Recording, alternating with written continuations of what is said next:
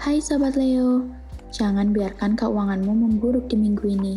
Kelola keuanganmu dengan bijaksana dan jangan boros ya. Selain itu, dalam menghadapi masalah, gunakanlah kepala dingin dan perasaan yang netral. Jangan membuat keputusan ketika sedang emosi ataupun sedih ya.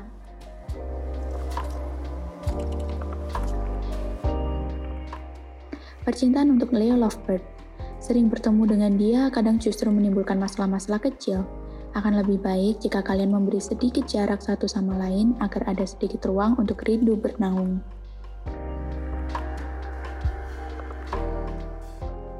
Percintaan untuk Sobat Leo yang masih single.